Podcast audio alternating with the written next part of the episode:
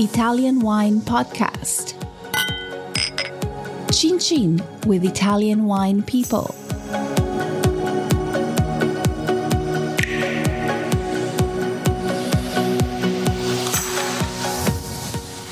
Swirl, sniff, sniff, sip, sip, and spit. Once again, here we go. Swirl, sniff, sip, spit. While you drink, don't forget these tasting tips. Welcome to this special edition where we talk wines and the Giro d'Italia.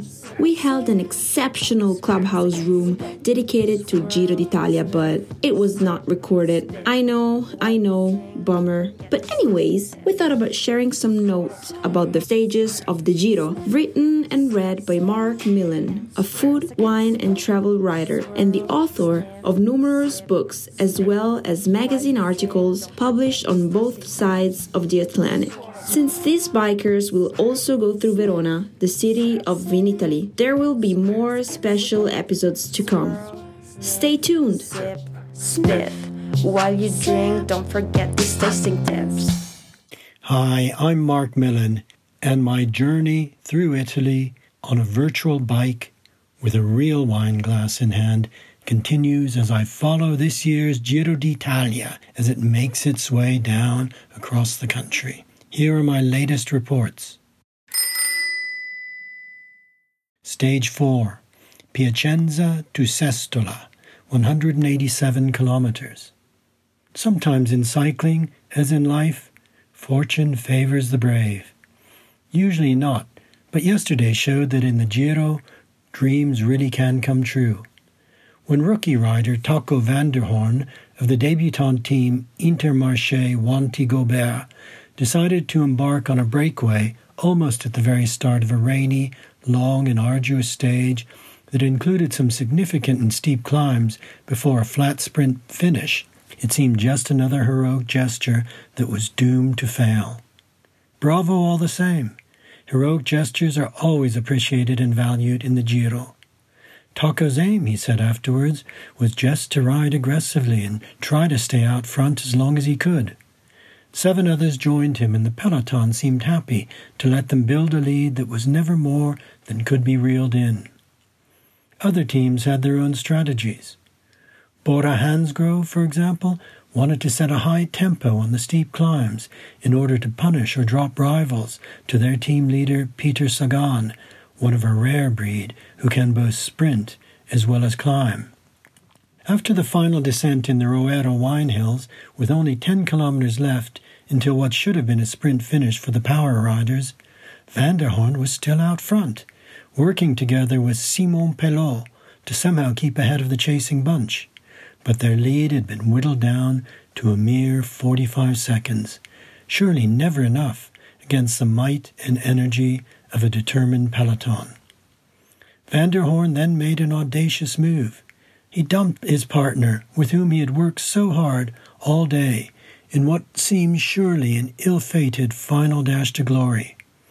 Amazingly, the bunch, with powerful teams like Cofidis joining in to help Bora Hansgrohe, could not collectively catch him, and he managed to hold out, rolling into the finish line a mere four seconds ahead of the chasers, hand over mouth in shock, hardly believing that he had actually won a stage in a Grand Tour at his first attempt. Indeed, on the winner's podium, when presented with a magnum of Astoria Prosecco, he lifted the large bottle in triumph and drank deeply, again and again. How sweet, how invigorating the taste of victory must have been. Meanwhile, the sprinters and their teams were left kicking themselves for their miscalculation, disappointed that the huge efforts that they had made on the climbs had come to no avail. No matter. Today is another day, but not one for the sprinters. Rather, it is the first stage with a significant mountaintop finish when the real contenders to wear the Maglia Rosa in Milan will be expected to stretch their legs and make an effort. Stage 4 begins in Emilia Romagna, in Piacenza, an ancient city in the Po Valley that is the start of a famous Roman road, the Via Emilia, which broadly follows the Po to reach the Adriatic at Rimini. Where the Romans were, The wine was usually good, and the wine hills of the Colli Piacenza are no exception. Lucius Calpurnius Piso Caesonius, father in law to Julius Caesar, grew grapes in these same wine hills, and indeed the name of one of the zone's best known wines, Gutturnio, comes from a Roman drinking vessel known as a gutturnium, a round jug with a narrow neck. Today, an extensive range of grapes is grown here on vineyards that are contiguous with those of Lombardy's Oltrepò Pavese. Indeed, some producers have vineyards across both regions. Grapes include Barbera, Croatina, known locally as Bonarda, Pinot Nero, Cabernet Sauvignon for reds, and Malvasia, Chardonnay, Ortrugo, Pinot Grigio, Trebbiano, and Sauvignon Blanc for whites. After the surfeit of riches that is Piedmont, notably the Nebbiolo aristocrats that we have been enjoying over the past few days, what I like best about the wines from Colli Piacentini is that they come in so many different styles dry, medium, sweet, lightly frizzante, frizzante, and fully sparkling. Gutturnio is produced from Barbera blended with Croatino, usually around 60 40%. Barbera provides a structure and balances Croatino's sometimes rustic tannins, while Croatino smooths out the high acidity of Barbera. It can be made in both frizzante and still versions.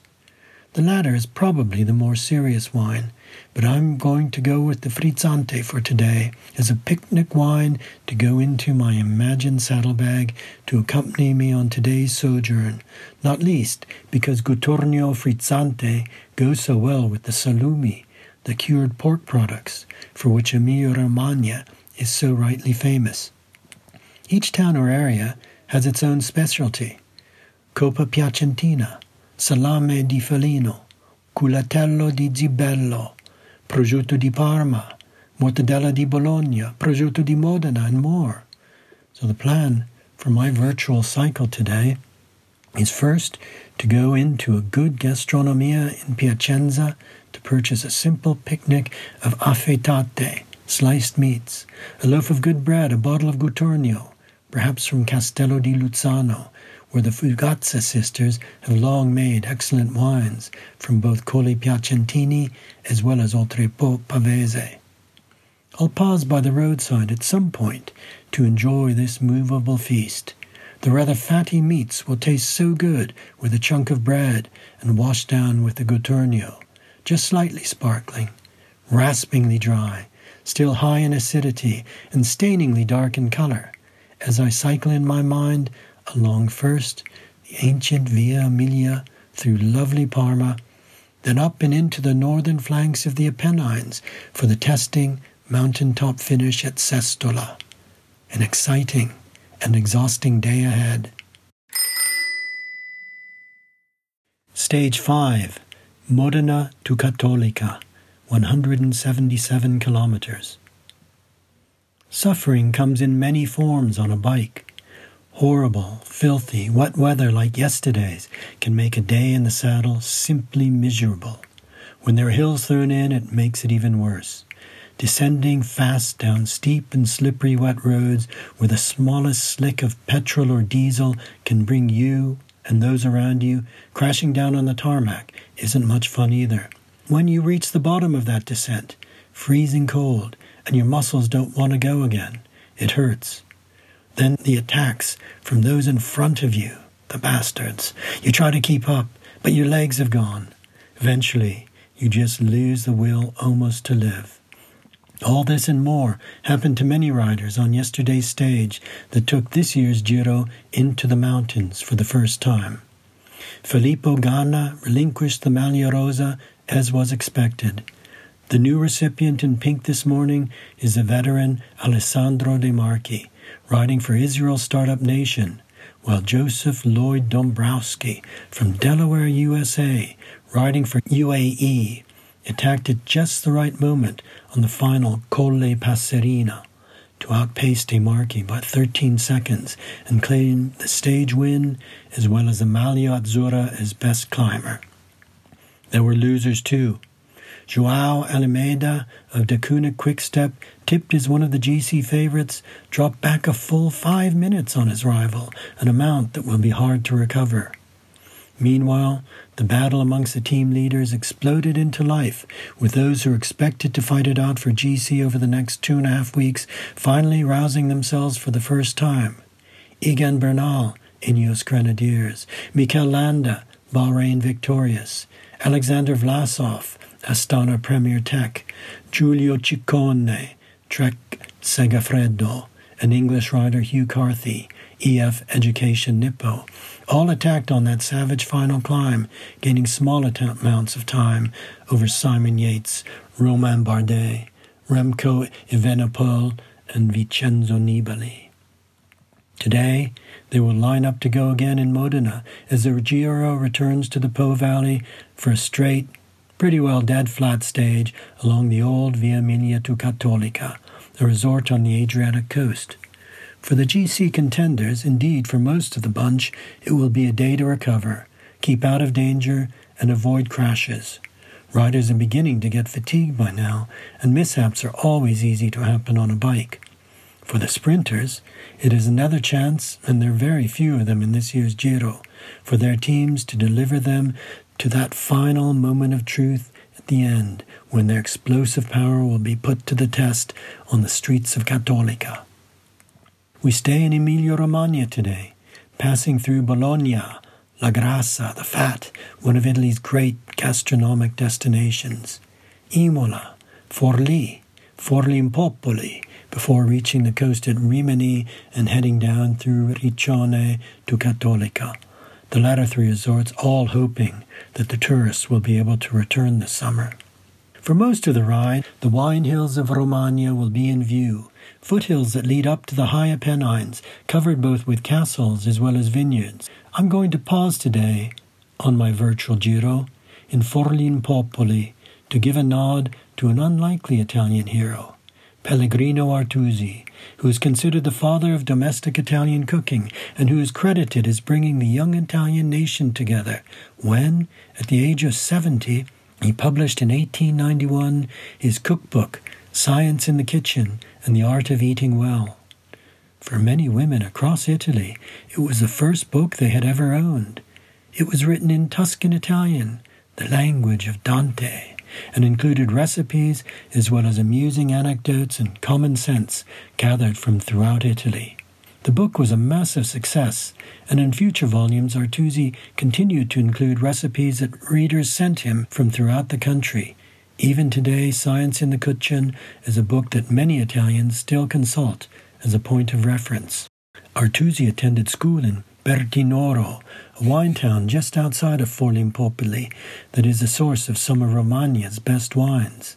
So I'm looking forward to tucking into a lunchtime plate of tagliatelle al ragu, the sfoglia of pasta expertly hand rolled and cut by a Marietta at Casa Artusi, accompanied by Sangiovese di Romagna Vigna delle Lepre from Fattoria Paradiso, a wine that demonstrates that Sangiovese from Romagna, though different from its manifestations in Tuscany, can achieve structure, tannin, complexity, indeed true greatness. Just a glass, though. Then it's back on my bike to pedal on to the sea. It's a tough life, but someone's got to do it. Stage 6 Grotto di Frasassi to Ascoli Piceno, 160 kilometers. Sometimes your only goal on a bike is staying upright, avoiding trouble and mishap, riding anonymously in the bunch, and keeping your powder dry for another day. Yesterday was never one for the GC contenders to do anything more than just that. Sadly, for some key riders, even that basic goal proved beyond them. And yet it had seemed on paper the most straightforward of days, the route from Modena to Cattolica dead flat and almost unerringly straight for just about all the way. Unlike the day before, the roads were dry and the weather was fine. A couple of riders managed to pull ahead of the bunch, but they were never going to be a threat. The peloton, controlled today by the sprinters team, just let them dangle out there, knowing full well that whenever they wanted to, they could easily click their collective fingers up the gas and just pull them back into the fold, like errant children who had been allowed to wander off while being kept under a watchful eye.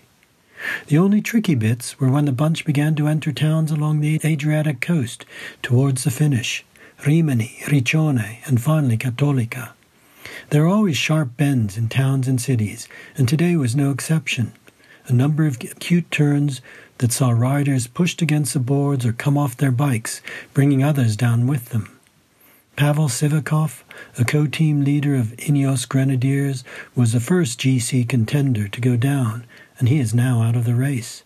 Yesterday's stage winner, Joe Dombrowski, the proud wearer of the Maglia and in second place on GC, also went down, though at least he managed to get back on his bike and limp to the finish, holding his left arm. Will he start today? Mikel Landa of Bahrain Victorious and a genuine contender for GC was involved in the same collision that involved a marshal in a central traffic island. There's only ever going to be one winner in that tussle. Those teammates waited loyally by his side while he was being treated on the ground. They eventually limped forlornly in to the finish without their team leader, who was carted away in an ambulance and has now abandoned the race. A blow both to him and to his team, which must now regroup and find another point of focus. It could have been worse. The finish was technically very demanding, with the peloton traveling at frightening high speed around a number of 90 degree bends before the final 900 meters straight to the finish line. All of the main sprint contenders, looking both to snatch a coveted stage win as well as to accumulate more points for the Maglia Ciclamino, were there, jockeying for position, sticking to a wheel, ready to dash out and make their move. It started well for Giacomo Nizzolo, and it looked like he would nab his first win after a Sisyphean number of disappointing second finishes. But coming from way back, Caleb Ewan, the powerful Australian who rides for UAE, somehow managed to weave his way through the traffic to turbo power past two of his main rivals, Elia Viviani, who finished third, and the hapless Nizzolo, who was left banging his handlebars in frustration as he had to settle for yet another second. Today's stage is an aperitivo to the high mountains that will later be encountered, crossing into Le Marche, one of Italy's still undiscovered regions, at least for international tourists. Yes, the beach resorts of the Adriatic are hugely popular, especially around Ferragosto. But inland is another world, stunning hill country leading up to the high Apennines, such as today's route that traverses the starkly beautiful Parco Nazionale dei Monti Sibillini. These two faces of Le Marche, coastal sea and inland mountain, are reflected in the region's wines as well as food. Take the characterful Verdicchio grape. There are countless light, zesty, lemony versions, some maybe even still bottled in the amphora that was such a successful marketing feature as far back as the 70s, a reminder that Ancona was a Greek city. These lighter styles go perfectly well with a simple piadina or with the seafood and shellfish enjoyed in coastal resorts when it is hot and you need something refreshing and quenching.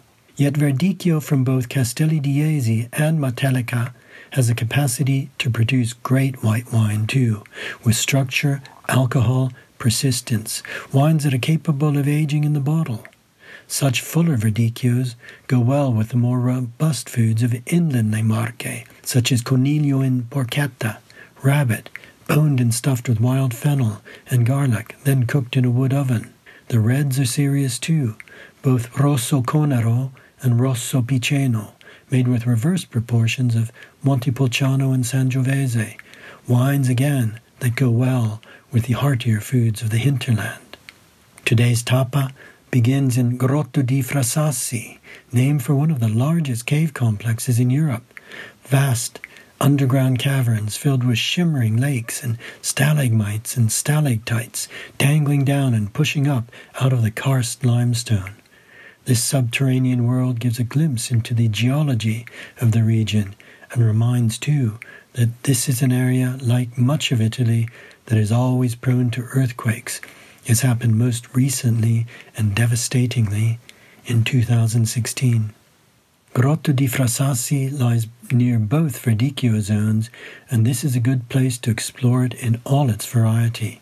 Light and zesty, fuller and more structured, barrique fermented and aged, and even good sparkling as well as passito versions. Today's route stays in the mountains for the whole way, with three categorized climbs and a testing mini mountaintop finish just outside of Ascoli Piceno. Ascoli Piceno is, is a delightful and still undiscovered small city. After the rigors of today's ride, I'm going to make my way first to the main Piazza del Popolo to visit the historic Cafe Meletti. The weather is fine. I'll sit at an outdoor table and watch the world go by, enjoying a local product, anisetta, the dry version with just a little water to make it go cloudy, served with an olive ascolane or two a unique antipasto of this part of Le Marche. The large olives stoned, then filled with a savory meat mixture, breaded and deep fried, a more than substantial drinking nibble. Then a glass of wine, pecorino from the Cru Colle Vecchio vineyard of Tenuta Cocci Grifoni.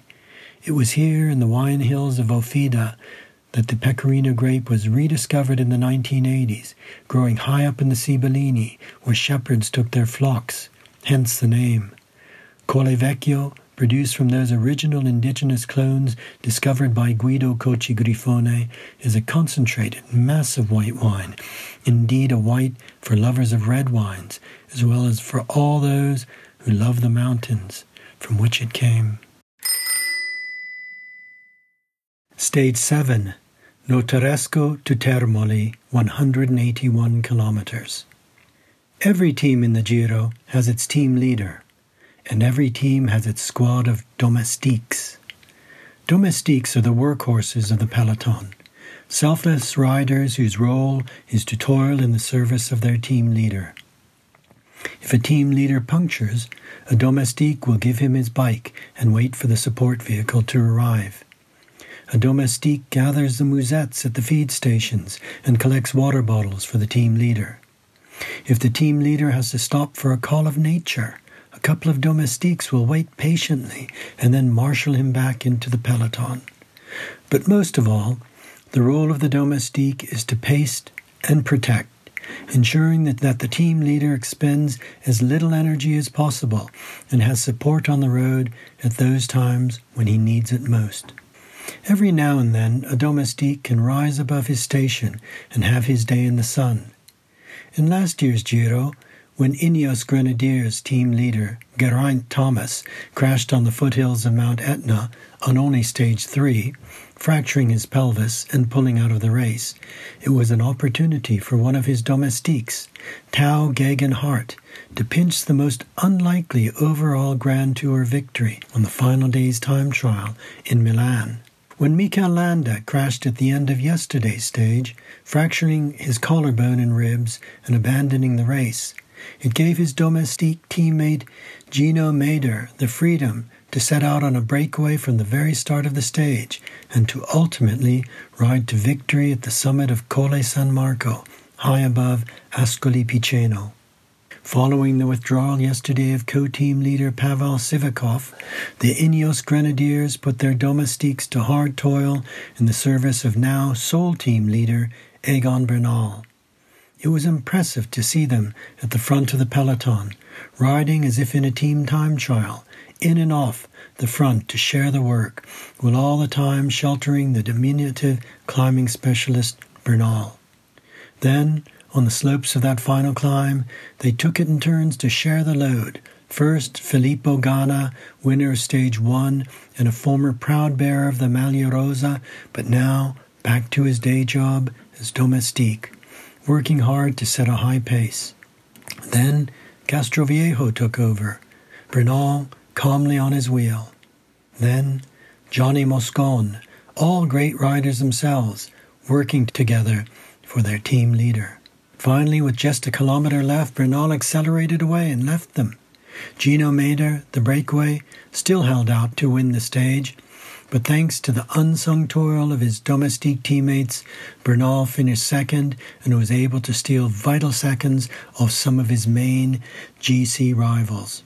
At the same time, Ineos Grenadiers had laid down a marker, showing their collective depth, strength, and determination to the other teams. It occurs to me that there are domestiques in the world of Italian wine, too. Those unsung grape varieties that are used in blends and in those varietals that allow the addition of a small percentage of auxiliary grapes to make a wine better than it would be if it were vinified in purezza. Molinara and Rondinella, for example, exist primarily to blend with Corvina for wines such as Bardolino, Valpolicella, and Amarone della Valpolicella. But they are rarely used to make wines on their own, or at least I haven't encountered them. Similarly, Canaiolo Nero is used to soften Sangiovese's sometimes harsh tannins, but I've never tasted a Canaiolo Nero wine. The purpose like that of the cycling domestique, is to assist and improve. Sometimes grapes play the role of domestique in a blend, while also being able to stand on their own two feet.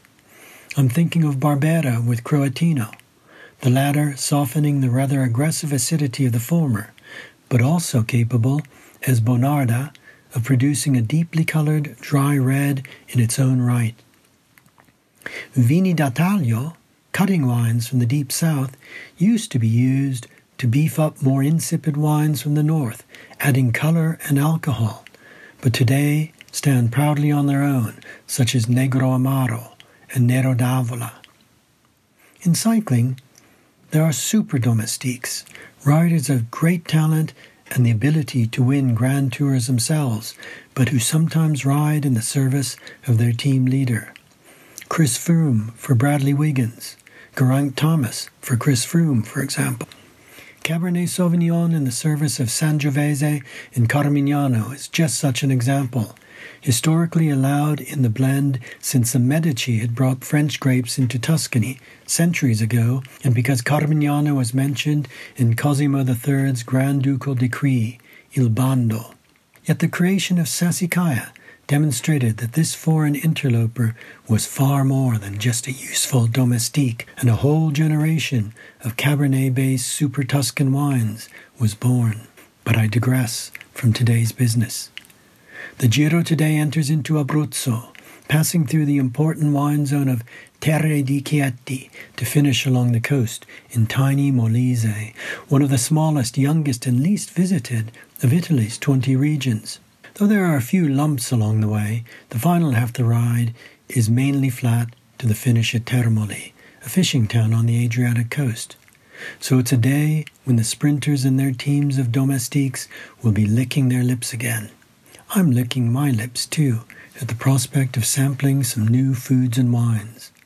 There is plenty of good seafood to be had at Termoli, but Molise like Abruzzo, is a land of shepherds who traditionally still take their flocks to high mountain pastures during the summer months. So I'm looking forward to tucking into a big plate of ragu di agnello, braised lamb and peppers, served over short pasta, washed down with tintilia from Di Majo Norante, Molise's leading producer. Tintilia is a variety that was possibly brought to the region during the long period of Spanish occupation and was primarily used as a blending wine due to its good acidity and tannin. But now it is being produced as a wine in its own right, a former domestique given its chance to shine in the southern sun. Swirl, sniff, sniff, sip, sip, and spit. Once again, here we go. Swirl, sniff, sip, spit. While you drink, don't forget this tasting tip.